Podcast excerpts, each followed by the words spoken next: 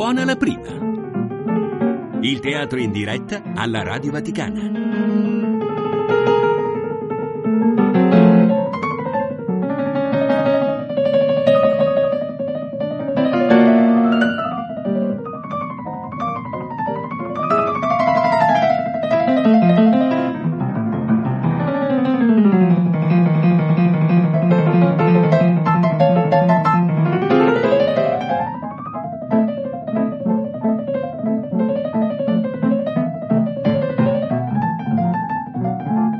Dal libro Dostoevsky, Le cento pagine più belle, Miskin e Rogozin.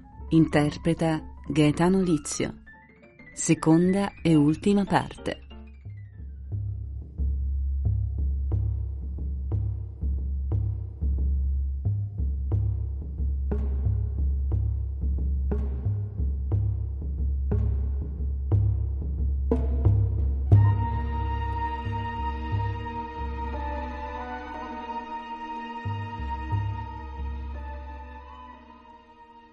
Il principe fece un passo, poi un altro e si fermò ancora. Egli rimase così un minuto o due a guardare attentamente. Né l'uno né l'altro, per tutto il tempo che rimasero vicino al letto, pronunciarono parola. Il cuore del principe martellava a tal segno che i suoi battiti sembravano risuonare nel profondo silenzio della camera. Ma i suoi occhi si erano abituati all'oscurità e ormai egli vedeva distintamente tutto il letto. Qualcuno vi dormiva ad un sonno di piombo. Non si sentiva il minimo respiro né alcun fruscio. Il dormiente era coperto fino alla testa da un bianco lenzuolo, ma le forme del suo corpo vi si disegnavano sotto in modo poco distinto. Si poteva giudicare soltanto dal rilievo che un essere umano vi era sdraiato in tutta la sua lunghezza. Intorno, sul letto stesso e sulla poltrona accanto, persino sul pavimento, erano gettati in disordine vestiti da donna, un fastoso abito di seta bianca, nastri, fiori. Sul comodino scintillavano i brillanti sparsi, pure in disordine. Presso i piedi si notavano pizzi sgualciti e aggomitolati, e su quei pizzi bianchi, sporgendo di sotto al lenzuolo, si disegnava la punta di un piede nudo. Sembrava fatto di marmo, ed era terribilmente immobile. Il principe guardava ogni particolare e sentiva che più guardava, più il silenzio della camera diventava assoluto e pari al silenzio della morte. Improvvisamente si sentì il ronzio di una mosca svegliata che volò sopra il letto e scomparve dalla parte del capezzale. Il principe trasalì. Usciamo, disse Rogosine toccandogli il braccio. Uscirono dall'alcova e tornarono a sedere come prima, uno di fronte all'altro. Il principe tremava sempre più e continuava a fissare Rogosin con fare interrogativo.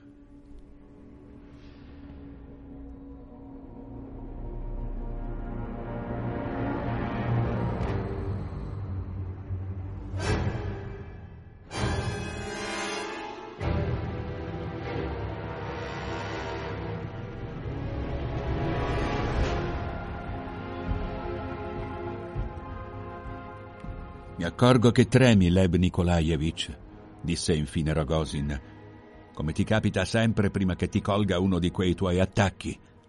Ti ricordi a Mosca e poi anche qui una volta? Non saprei ora che cosa dovrei fare di te.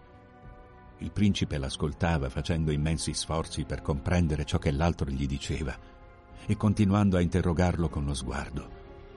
Sei stato tu? domandò infine indicando la tenda con un cenno della testa. Sì, sono stato io, sussurrò Rogosin abbassando il capo. Seguì un silenzio che durò cinque buoni minuti. Perché, continuò a un tratto Rogosin come se non avesse troncato il suo discorso, perché se ti capita adesso il tuo attacco con quel grido che tu lanci e che sarebbe magari sentito da qualcun estrado nel cortile, indovinerebbero subito che c'è gente nell'appartamento comincerebbero a bussare alla porta, a suonare, entrerebbero qui, perché tu capisci, tutti mi credono adesso fuori di casa. Appunto per questo non ho nemmeno acceso la candela. La luce potrebbe essere notata dalla strada o dal cortile. Quando parto mi porto via anche le chiavi, di modo che talvolta le mie camere rimangono così tre o quattro giorni senza che vi si faccia pulizia. Questo è l'ordine. Mi preme dunque che non sappiano che passeremo la notte qui. Aspetta, Stamane domandai a quella vecchia e anche al portinaio se Nastasia Filippovna avesse passato la notte qui, dunque sono già al corrente di tutto. Lo so che l'hai domandato. Ho detto a Pafnutievna che infatti Nastasia Filippovna era venuta da me, ma non era rimasta più di dieci minuti, e che ieri stesso era ritornata a Pavlovsk. Né loro né alcun altro sa che ella ha pernottato qui. Ieri sera siamo entrati, come oggi con te, cautamente, senza essere visti da nessuno. Pensandoci, lungo la strada, ero convinto in cuor mio che ella non avrebbe voluto entrare da me di nascosto, ma che bisbigliava, camminava in punta di piedi, strinse persino i vestiti intorno alle gambe perché non frusciassero, raccogliendoli con le mani e facendomi segno col dito di star zitto. Aveva paura di te,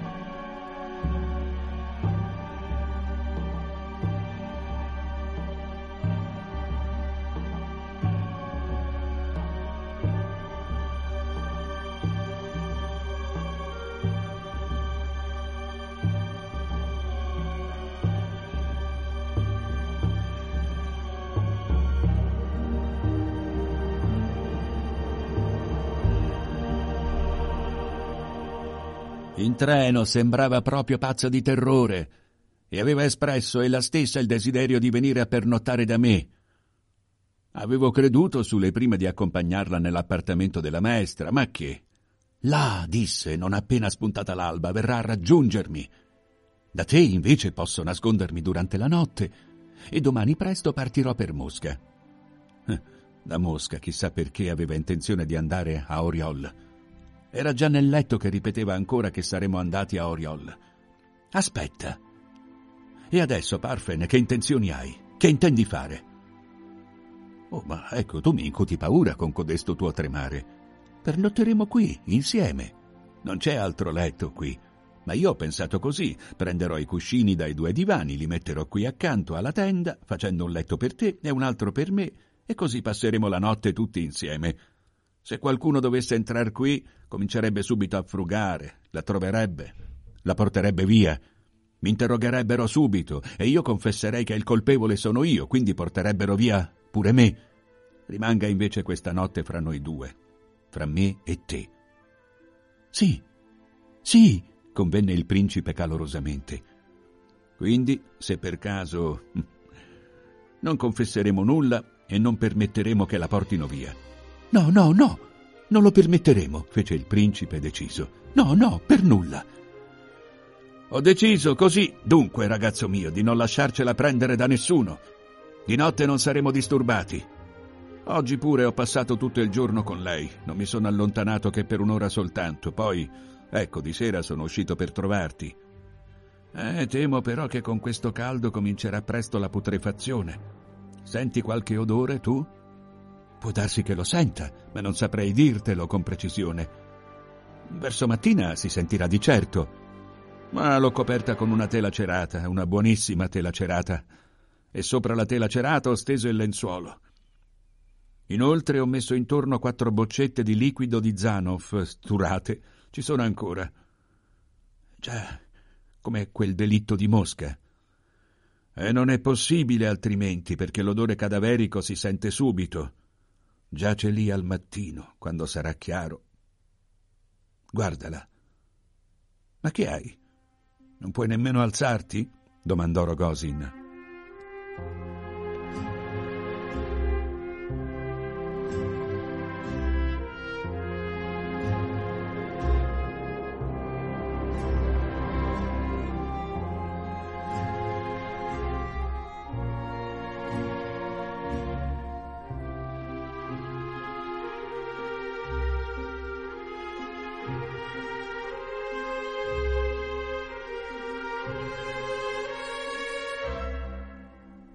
Vide che il principe tremava al punto da non potersi alzare. Le, le gambe non mi reggono, balbettò il principe. È la paura che mi fa questo effetto, lo so. Quando la paura sarà passata, mi alzerò. Aspetta dunque che prepari i letti, così ti potrai sdraiare. Mi coricherò anch'io accanto a te e ascolteremo. Perché io, ragazzo mio, non so ancora. Ah, io, ragazzo mio, per adesso non so ancora tutto. E ti avverto perché tu lo sappia anticipatamente. Brontolando queste insensate parole, Rogosin si mise a fare i letti. Si vedeva che a quei letti aveva pensato fin dal mattino. La notte precedente aveva dormito sul divano, ma il divano non era abbastanza largo perché vi si potessero sdraiare due uomini uno accanto all'altro. Egli voleva invece ad ogni costo coricarsi insieme col principe. Ecco perché in quel momento trascinava con grande sforzo un mucchio dei cuscini più svariati, presi sui due divani attraverso tutta la camera. A un certo punto fu presso l'entrata dell'alcova. Il letto fu preparato alla bella e meglio. Egli si avvicinò al principe, lo prese con un gesto affettuoso ed esaltato sotto il braccio, lo sollevò e lo condusse verso quel letto improvvisato, Dopo alcuni passi si vide che il principe era capace di camminare da solo, dunque la paura stava passando. Non di meno continuava a tremare. Eh, capisci, caro mio? cominciò a un tratto Rogosin dopo aver indicato al principe il letto di sinistra, fatto dai migliori cuscini, e dopo essersi sdraiato a destra senza svestirsi e con le mani incrociate dietro la nuca. Eh, dato il gran caldo, l'odore cadaverico si farà sentire presto. Ho paura ad aprir le finestre. Mia madre ha un gran numero di vasi di fiori. Ho avuto l'idea di portarli qua, perché hanno un odore buonissimo. Ma poi temetti che Pafnutievna, che è molto curiosa, non indovinasse qualche cosa. Ah sì, è curiosa, confermò il principe. In realtà si potrebbe comperare dei fiori e coprirla tutta di mazzi di fiori e di fiori sparsi, no? Ma temo di commuoverti, amico, vedendola così tra i fiori. Senti, domandò il principe imbrogliandosi subito. Sembrava che cercasse quale domanda dovesse fare e non potesse trovarla. Dimmi, con che cosa l'hai fatto? Con un coltello? Con lo stesso coltello dell'altra volta? Sì, con lo stesso. Aspetta ancora, voglio Parfen, domandarti ancora. Ho molte domande da farti su tutto, ma prima, prima devi dirmi una cosa perché io lo sappia. Hai voluto ucciderla prima delle nozze sulla scalinata della chiesa con quello stesso coltello? L'hai voluto o no?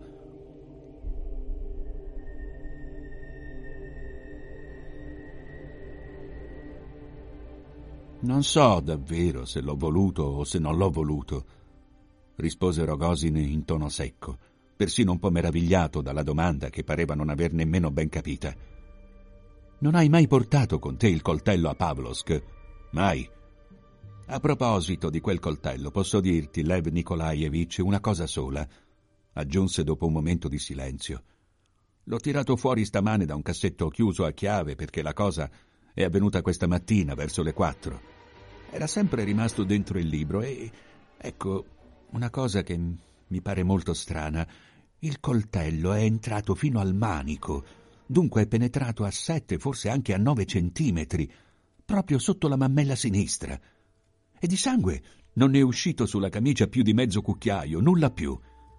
Questo, questo, questo, ripeté il principe sollevandosi in preda a una terribile agitazione, questo io lo so che cos'è. Ne ho letto. Si chiama emorragia interna. Capita a volte che non esca nemmeno una goccia di sangue se il colpo tocca direttamente il cuore. Zitto! Senti? lo interruppe bruscamente Rogosin, mettendosi a un tratto a sedere sul suo giaciglio. Senti? No, rispose il principe sbarrando su Rogosin gli occhi pieni di spavento. Dei passi, li senti? In sala. Entrambi prestarono ascolto. Ora sento, sussurrò il principe. Dei passi? Sì, dei passi. Devo o non devo chiudere la porta? Chiudi. La porta fu chiusa ed essi tornarono a coricarsi. Rimasero a lungo in silenzio.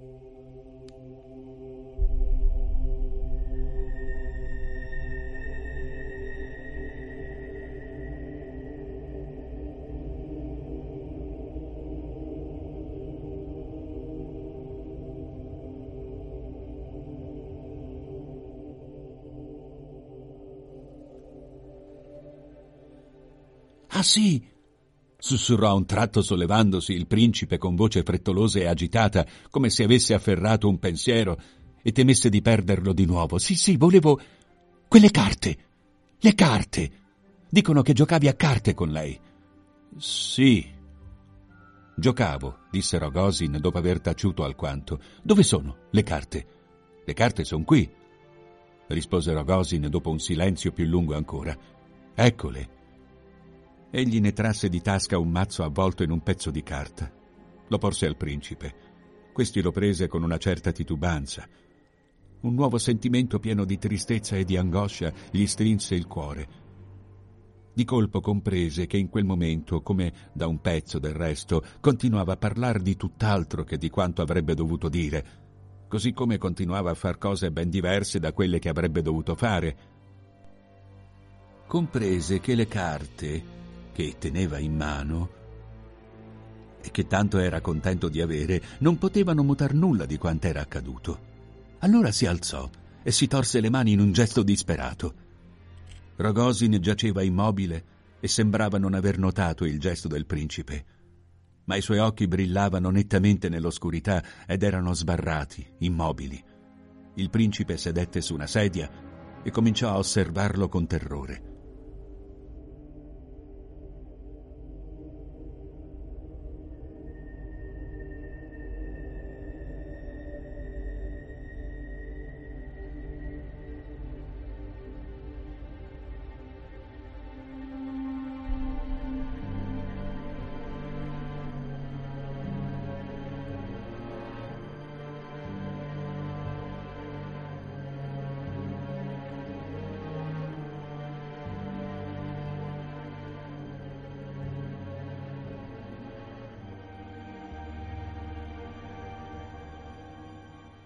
Passò così una mezz'ora. Improvvisamente Rogosin gridò forte e scoppiò in una fragorosa risata, dimenticando che bisognava parlar piano. È l'ufficiale, l'ufficiale! Ti ricordi come ha frustato alla musica quell'ufficiale? Ti ricordi?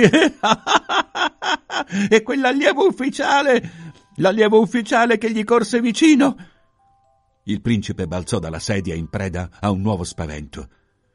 Quando Rogosine si acquietò ed egli si calmò di colpo, il principe si chinò su di lui, gli si sedette accanto e col cuore che gli martellava in petto, respirando affannosamente, si mise a osservarlo. Rogosin non voltava la testa verso di lui e sembrava aver dimenticato la sua presenza. Il principe taceva e aspettava. Il tempo passava, l'alba cominciava a spuntare. Rogosin di tanto in tanto si metteva a brontolare qualche cosa in modo affrettato, sconnesso, con voce brusca e alta, gridava, rideva. Allora il principe tendeva verso di lui la mano tremante gli toccava leggermente la testa, accarezzandogli i capelli, le guance. Eh, più di quello non poteva fare. Egli stesso aveva cominciato a tremare e le gambe non lo reggevano più. Una sensazione del tutto nuova gli stringeva il cuore con infinita angoscia. Intanto si era fatto completamente giorno e il principe, assolutamente esausto e disperato, si distese anche lui sui cuscini e avvicinò il viso a quello pallido e immobile di Rogosin. Le lacrime sgorgavano dai suoi occhi e cadevano sulle guance di Rogosin, ma è probabile che egli stesso non si rendesse più conto delle proprie lacrime e non ne sapesse nulla. Ad ogni modo, quando dopo molte e molte ore fu aperta la porta ed entrò la gente, trovò l'assassino privo di sensi e in preda a una fortissima febbre e al delirio. Il principe gli sedeva immobile accanto sul giaciglio e a ogni scoppio di grida o del delirio dell'ammalato si affrettava a passargli il palmo della mano tremante sui capelli e sulle guance, accarezzandolo e cercando di calmarlo. Ma egli non comprendeva più nulla di quello che gli si domandava e non riconosceva coloro che lo circondavano. E se lo stesso Schneider fosse arrivato in quel momento dalla Svizzera per visitare il suo allievo e paziente di una volta, ricordando lo stato in cui qualche volta cadeva il principe nel primo anno della cura in Svizzera, avrebbe fatto un gesto disperato con la mano e avrebbe detto come allora, Idiota!